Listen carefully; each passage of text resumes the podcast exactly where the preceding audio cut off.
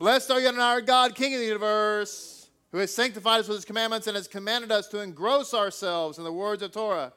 Please, Adonai our God, sweeten the words you have torn our mouth and the mouth of your people, the house of Israel. May we and our offspring and the offspring of your people, the house of Israel, all of us know your name and study your Torah for its own sake. Blessed are Adonai, who teaches Torah to his people Israel. Amen. Amen. So, uh, chapter 39 And Joseph had been brought down to Egypt. Potiphar, a courtier of Pharaoh, the chamberlain of the butchers, a prominent Egyptian, purchased him from the Ishmaelites who had brought him down there. Adonai was with Joseph, and he became a successful man, and he remained in the house of his Egyptian master. His master perceived that Adonai was with him, and whatever he did, Adonai made succeed in his hand. Joseph found favor in his eyes, and he attended him. He appointed him over his household, and whatever he had, he placed in his custody. And it happened that from the time he appointed him in his house and over whatever he had, Adonai blessed the Egyptian's house on Joseph's account, so that Adonai's blessing so that Adonai's blessing was in whatever he owned, in the house and in the field. He left all that he had in Joseph's custody, and with him present, he concerned himself with nothing except for the bread that he would eat. Now, Joseph was handsome of form and handsome of appearance. After these things, his master's wife cast her eyes upon Joseph and said, Lie with me. But he adamantly refused. He said to his master's wife, Look, with me here, my master concerns himself about nothing in the house and whatever he has placed in my custody. There is no greater in this house than I, and he has denied me nothing but you. Since you are his wife, how then can I perpetrate this great evil and have sinned against God? And so it was, just as she coaxed Joseph day after day, so he would not listen to her, to lie beside her, to be with her. Then there was an opportune day when he entered the house to do his work, and no man of the house staff being there in the house, that she caught hold of him by his garment and said, Lie with me. But he left his garment in her hand, and he fled and went outside. When she saw that he had left his garment in her hand and fled outside, she called out to the men of her household and spoke to them, saying, Look, he brought us a Hebrew man to sport with us. He came to lie with me, but I called out with a loud scream. And when he heard that I raised my voice and screamed, he left his garment beside me, fled, and went outside. She kept his garment beside her until his master came home. Then she told him a similar account, saying, The Hebrew slave whom you brought to us came to me to sport with me. But it happened that when I raised my voice and screamed, he left his garment beside me and ran outside. And it was when his master heard his wife's words, which he had spoken to him, saying, Your slave did things like this to me, his anger flared up. Then Joseph's master took him and placed him in the prison, the place where the king's prisoners were confined, and he remained there in prison.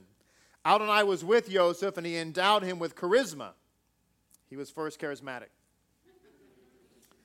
And he put his favor in the eye uh, favor in the eyes of the prison warden. The prison warden placed all the inmates of the prison in Joseph's custody, and everything that was done there he would accomplish. The prison warden did not scrutinize anything that was in his charge, inasmuch as Adonai was with him, and whatever he did, Adonai made successful.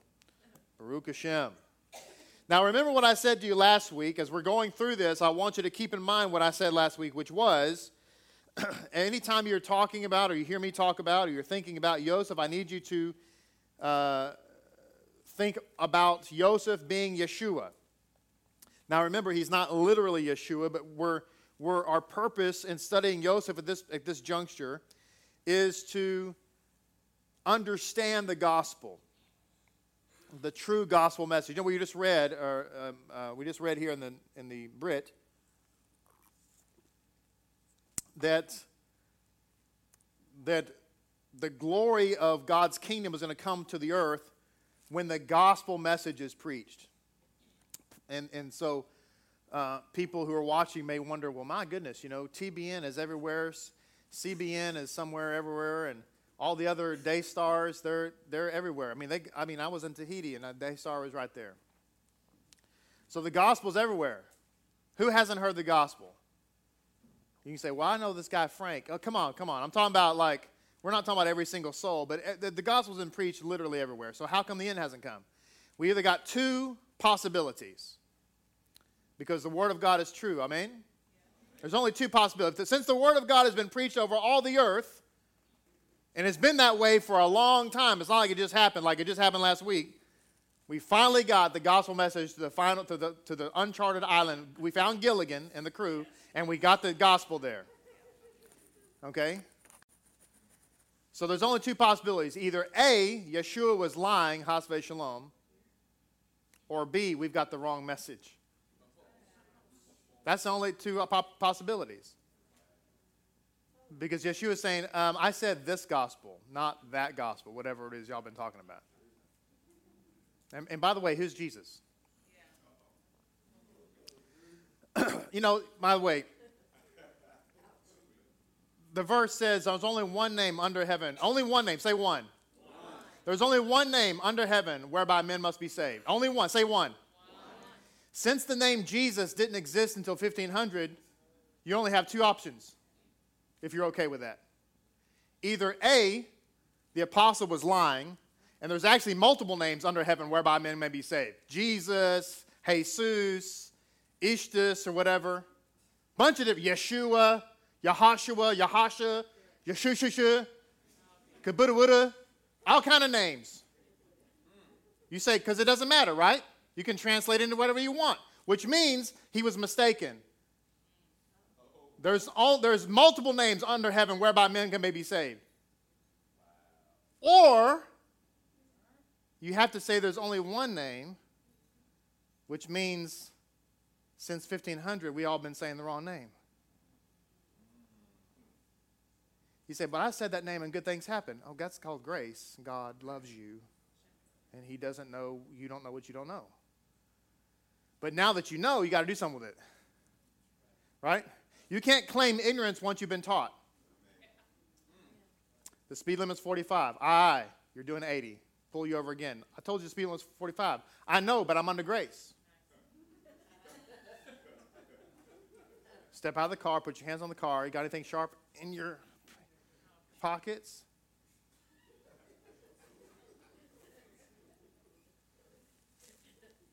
Right? This is common sense. And that's what the world lacks right now common sense. I have a history lesson about the Confederacy. I so want to tell you about it. It has nothing to do with what I want to say, so I'm not going to share it with you. I'm not going to say it. I'm not, not going to do it. Um, because somebody hit me with this, and it's just common sense, but I'm not going to do it.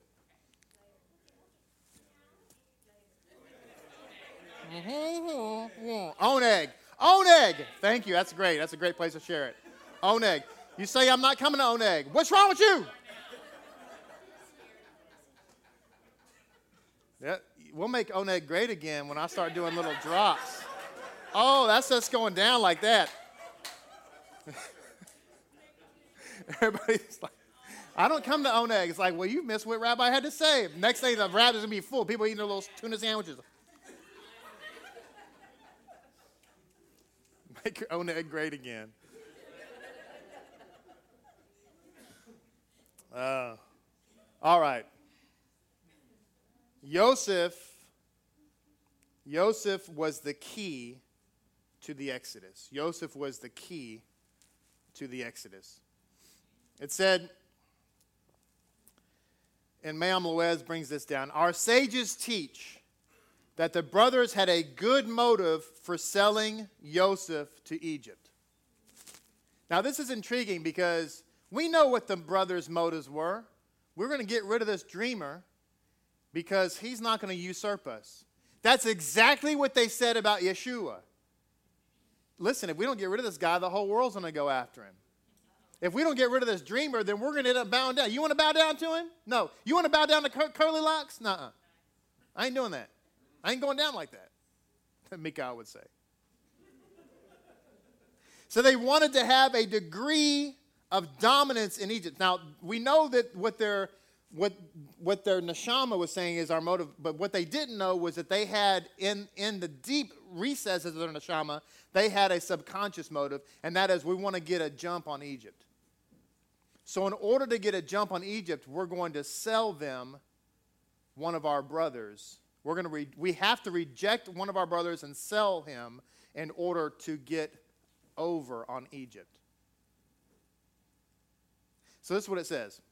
They wanted to have a degree of dominance in Egypt before they came, became slaves there. Then, when they were enslaved, their subjugation would not be so severe. If Joseph had not attained such a high status, the Israelites would never have been able to leave Egypt. So, wait a minute. Wait a minute. we sell our brother as a slave. He becomes the first, he, he, he is the firstborn, you understand. He's the firstborn, right? Through inheritance. He wasn't literally the firstborn, but he became the firstborn through his through merit. And we sold the firstborn into slavery. We weren't slaves. He became a king. He became the rule, the king who rules over kings, in fact, because he became the king over Egypt. He became the savior of the world. Then we went down there and we were living large. And then we became slaves after a period of time. But because he was a slave first, then our slavery was not as severe.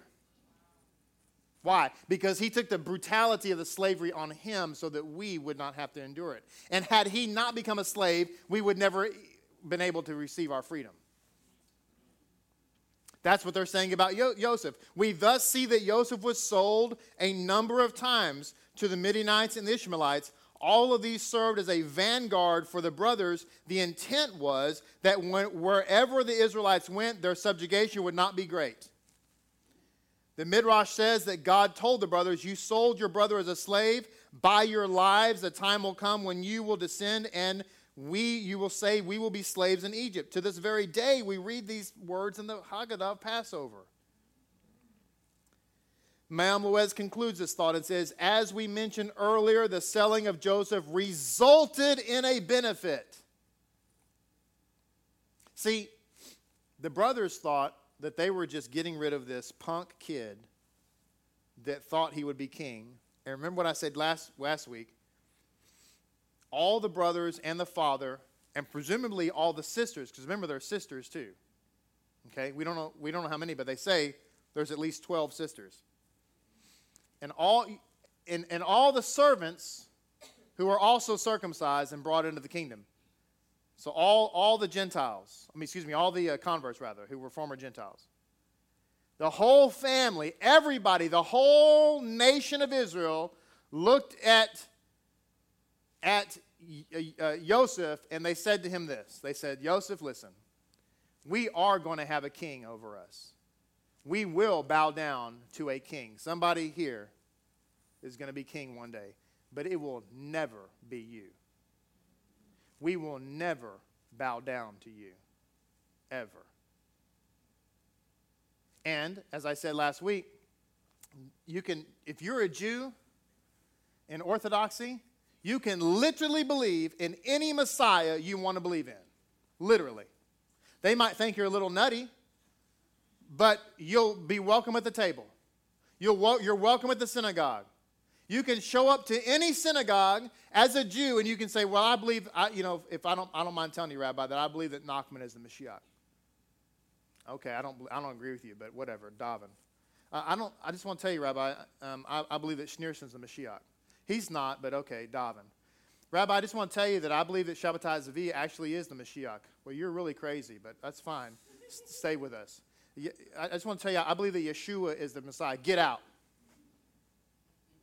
wait a minute, I'm, I'm not disturbing anything. I eat kosher, I do everything. I'm full agreement with everything in the synagogue here.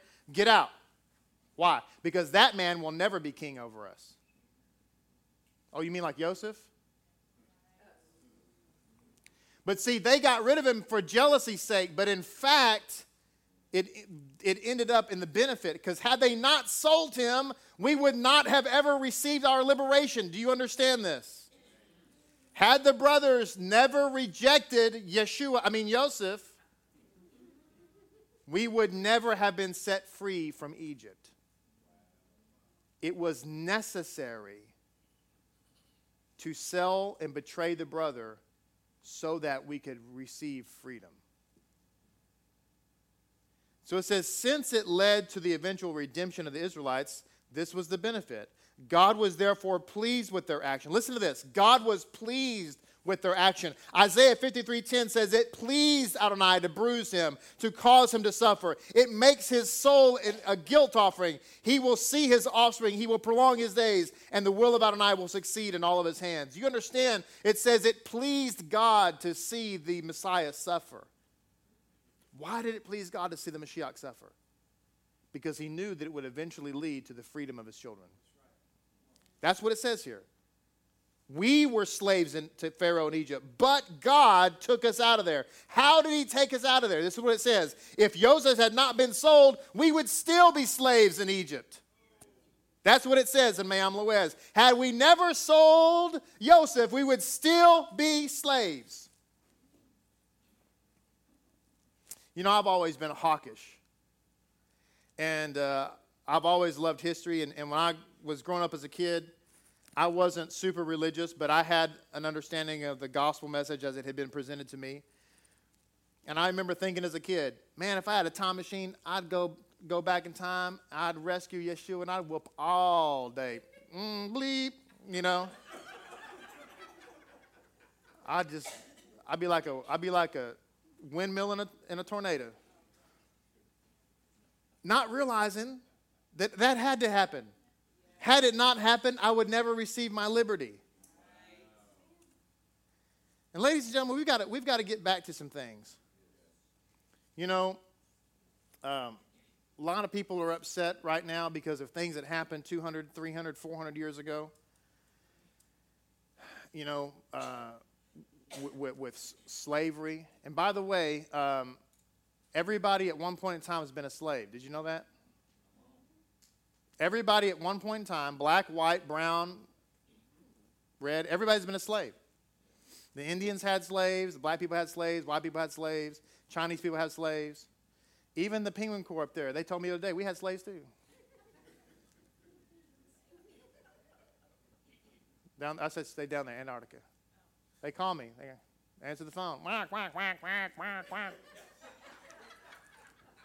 I understand penguin. They're, they're black and white. They're multicultural.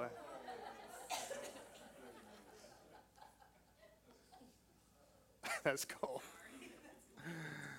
But listen, you can, you know, you can say slavery's bad, it's terrible, right? Like the Irish, the Irish were sold into slavery, indentured servants. That's called slave. But had some of the Irish people not done that, then there wouldn't be a lot of you here today in the United States. Same thing with people from Africa. You say, well, you know, the, uh, slavery was wrong. Yes, it was. But had your ancestor not been sold into slavery, then guess you would be in Africa today. And there's a lot of people, and I, uh, people in the back of the room right now saying, uh, uh no, uh, uh, I like my uh, iPad. I like my pad. you know, I don't want to be chasing, uh, you know, cobra out of my hut. And I don't either. Uh-uh. I ain't trying to do Tarzan. So we just have to understand. In other words, we have to look at, at, at, things in life and say, "Thank you, God." It didn't. It wasn't good when it happened. You know, I'm sure that when Joseph was sitting on the throne in Egypt, he was sitting on the throne saying, "Okay, that those first 20 years were terrible, but this ain't so bad." Because had I had I not been sold, had y'all not done that to me, I wouldn't be sitting up here. You know, living living it up. 30 pieces of silver. You know, the Yeshua was betrayed for 30 pieces of silver. Do you know that? And you look at the story and you find out that Joseph was betrayed for 20 pieces of silver.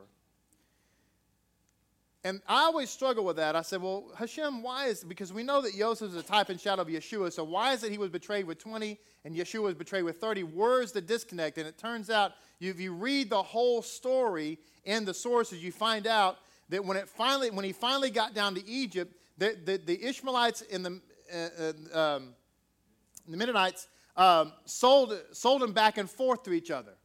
And the final sale, so initially it was 20, the final sale was for five pieces of silver. And the total number of transactions was five transactions. Add all together, it's 30. So Joseph, in fact, was traded for over 30, and Yeshua was traded for 30. There's also a Via Dolorosa story with Joseph. You know, Joseph was sold into slavery, and then he went down to Egypt, and we just read from the point he was sold to the point where Potiphar bought him, but we have to get into the oral Torah to see the Via Dolorosa. You know what the Via Dolorosa is? The Via Dolorosa is the way of suffering. When they took Yeshua from being in front of Pontius Pilate and then took him to the be crucified, along the way they were beating him and causing him to suffer. Were they not? They were doing the same thing to Joseph. It says one of the Ishmaelites, when they were walking, was slapping him in the face. This like slapped Yeshua and said, Prophesy to us, Rabbi, who's hitting you? It says others began to berate him and began to beat him. Every time he stopped, they just beat him. I'm sorry, uh, are we talking about Yeshua or Joseph? Every time he stopped, they beat him. And then they took him when they were passing down the way. It says they, he was passing by his mother's grave. And, he, he, and Joseph ran over and laid on his mother's tomb and wept bitterly. And suddenly a still small voice came from the grave. It was Rachel's voice. And she whispered and said, Joseph, my son, I see your agony. I hear your cries. By the way, wasn't it Miriam that followed Yeshua along the Via Dolorosa? You know that, I, I don't know, we don't have record of, of the conversation or maybe the things that Miriam might have whispered to Yeshua along the way, but you know that Miriam knew why the child was born you know that she knew his mission. And maybe she was whispering these similar things to him. I grieve very much to see you like this, Rachel said. But know, my son, that patience is a great virtue in your world. And I promise you that God will be with you and you will not be harmed. Now, my son, go to Egypt with your masters. Things will turn out well there. And Joseph wept so much that one of the Israelites dragged him away from the grave, beating him and beating him and beating him without mercy. So we have a Via, Via Dolorosa experience here. This was all a part of God's plan. Rabbi Munk brings down that the passive form of the, of the verb, and Joseph had been brought down to Egypt, that is to go down, is used here. It suggests that the incident was the work of a higher will. We say this was the brothers. It was the brothers. It was, it, it, it was, uh, it was the Jews' fault that they betrayed Yeshua. No, actually, it was the work of a higher will. And Yeshua said as much when he talked to Pontius Pilate. He said, Actually, you don't have any power over me at all if I wanted to right now, I could just say, show up, and I'd have 10,000 angels right here tearing you to pieces. But I'm just letting you do this. So it says here, Come, let us contemplate the work of God, his awesome deed towards us. Joseph was silent, silent before his, before his uh, questioners.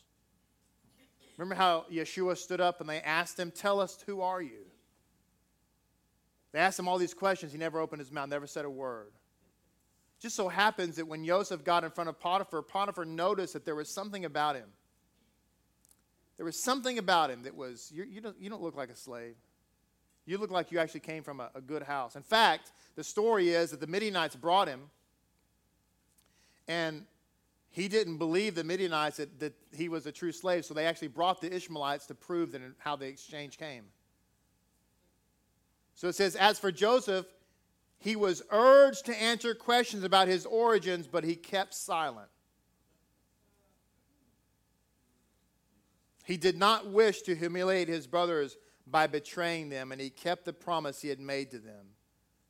He had inherited the character of his mother, who well knew how to keep a secret, as she proved on the, her sister Leah's marriage night. Even at the cost of her own personal happiness, Rachel didn't betray her sister.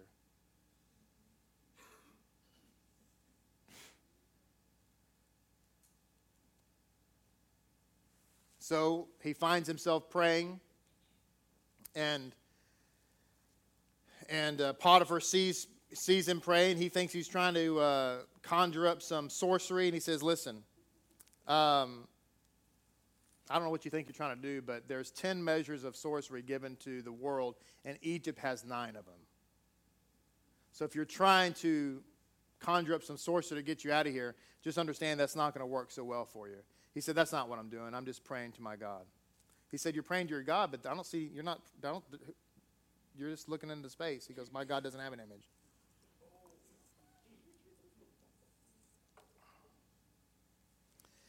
It says here in Rabbi Munk's commentary that he was brought down to Egypt. From the sublime heights of the holy life he had lived at home under the guidance of his patriarch father, Joseph had been just brought down to Egypt. As we are told in the first words of this chapter, here we come to know the abysmal depth of the immoral and perverse civilization. He was considered the purest among his brothers, it says here, and yet he was brought down to Egypt. He was brought down from the highest of heights under the tutelage of his patriarchic father to the lowest depths. What, for what purpose? To save Israel. That's what happened to Yeshua, wasn't it? He was at the highest height.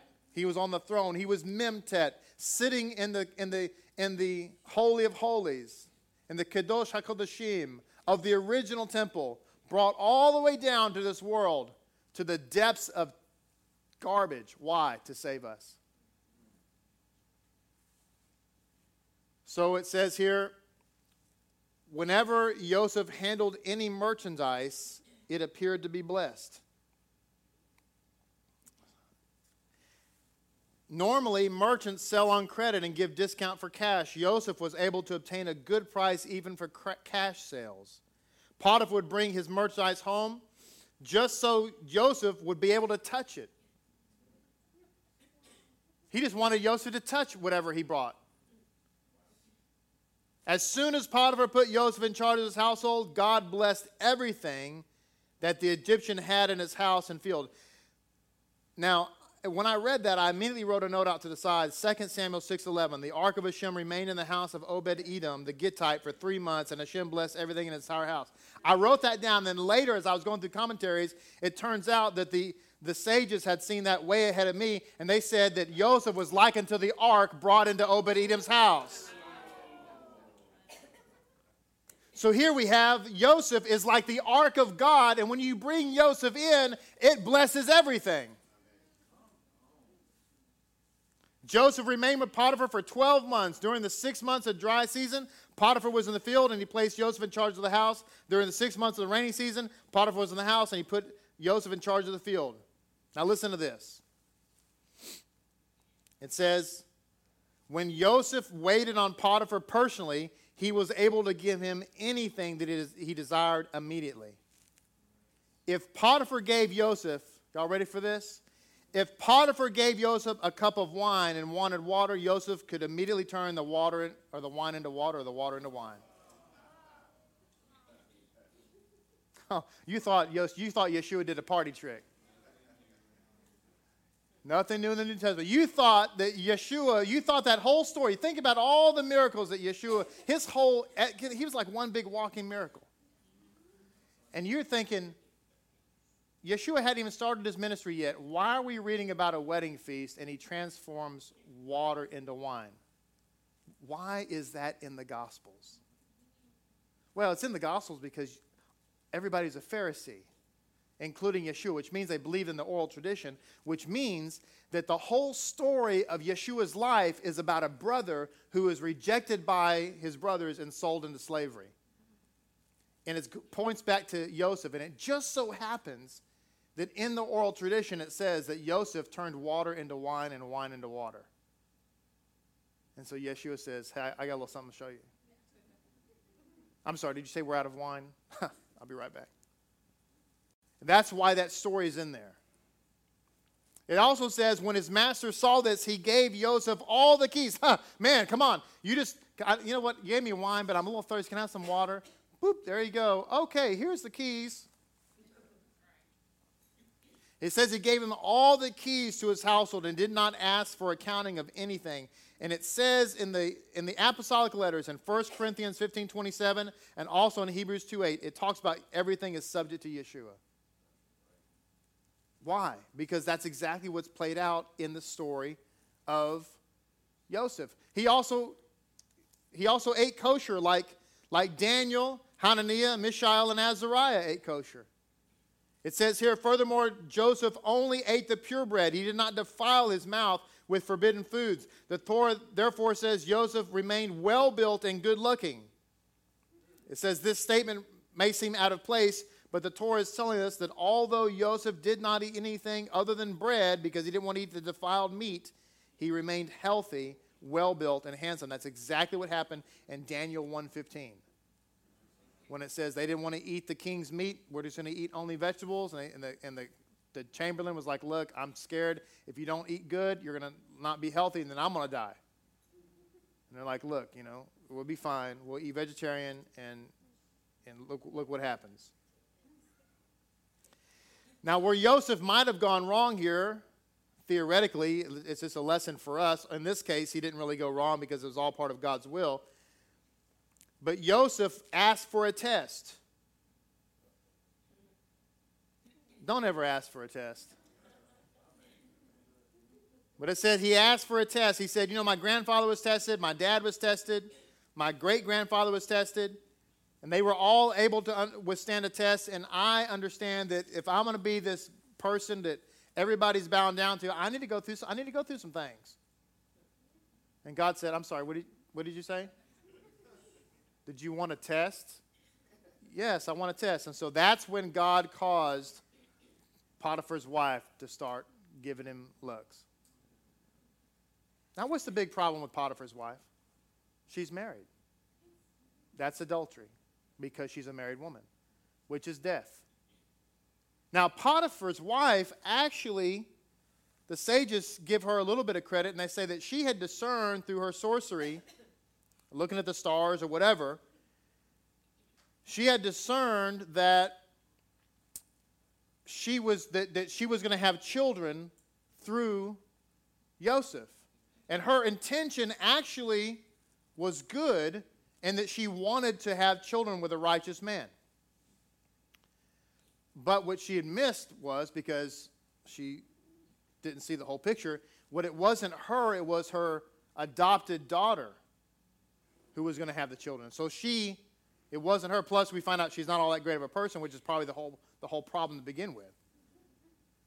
But I want you to listen to what one of the arguments, there was, there was many arguments that, that Joseph put forth but one of the arguments he gave to her was this. He said, he said, listen, in the past, God would choose a member of my family as a human sacrifice. He commanded Abraham to sacrifice Isaac. Now, this is, this is Joseph talking. He says, There's a good chance that God will also choose me to be a human sacrifice because I too am my father's favorite son. If I commit adultery, I will be unfit as an offering to God. Ladies and gentlemen, did you just hear what I just read? Um, because this is saying that human sacrifices are a thing in Judaism. And Joseph said, Listen, this has happened before, and, and, and this happened with Isaac, who is my father's love or who is my grandfather's love. And it could happen to me because I am my father's love. So it says here that I was going to share this with you. Um, I wasn't actually going to share this with you. I was sharing it with the guys um, because I didn't think y'all were old enough. Um, but I shared this little insight with the guys, and then I, I then Joseph Klein back there gave this little drop I'm about to share, and I decided, wow, I didn't even think about that. I guess I'll share it with everybody and hope they're old enough. So, so here's the deal. So all this is going on, and Joseph decides he's going to try to get out of this. He's going to try to distract Hasatan, so to speak. So he creates a golem. Now, a golem is actually something in Jewish mysticism that is basically a body double. You make a body double, and through using the divine name, it comes to life. And it literally says in Me'am Lo'ez's text, it refers to it as an android.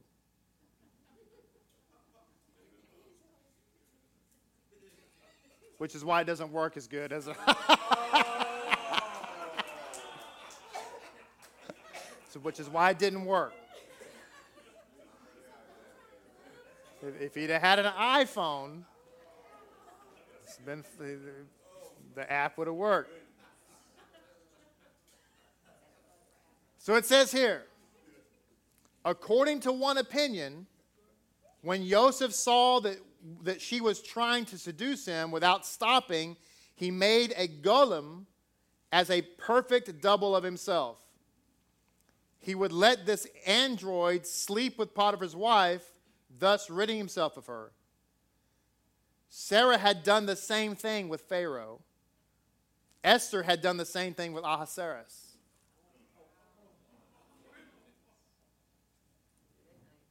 Oh. Some are like, man, I love Judaism. Yeah.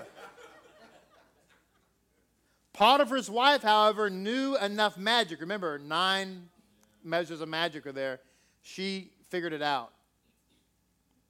And so what Joseph Klein brought down is like, wait a minute. He's like, wait a minute. You've got Joseph, and then he creates a perfect double of himself. So now you've got the two goats of Yom Kippur and you send the Azazel goat to go distract Hasatan, cursed be he, while this one is over here being a sacrifice. And I, so I, after he got up off the floor when I hit him, I said, man, I'm going to use that. I, I, was, I was not going to mention this because I didn't think y'all could take it. And so, but now, so it says the Torah, therefore, when she figured out what was going on, it says the Torah says she grabbed him by the beged 3912. The Hebrew word beged means garment, but it also comes from the root bagad, meaning deceive. That is, she grasped his deception and understood that he was trying to fool her. Now, I mentioned the Via Dolorosa, but remember that when Joseph was brought before Pontius, excuse me, when Yeshua was brought before Pontius Pilate, Pontius Pilate did not believe that he was guilty. But he was trying to appease the populace. He did not want to upset the relationship.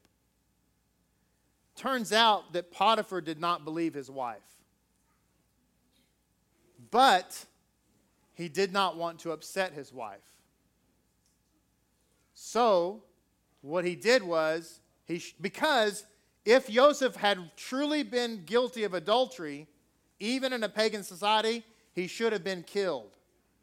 He should have been killed, executed. So he didn't.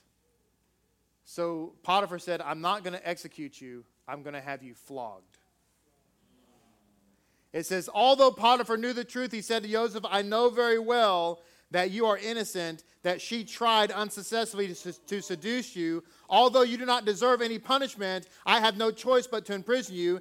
Everyone is talking about the incident. If I don't punish you, they will say that my wife is a harlot. They will say that she has done this to, on other occasions and that my children are illegitimate. Therefore, I must put you in prison. According to another version, it says that Potiphar came home and he said the same thing, and, he's, and he said, I'm also going to take you out. And it says he had Joseph flogged without mercy.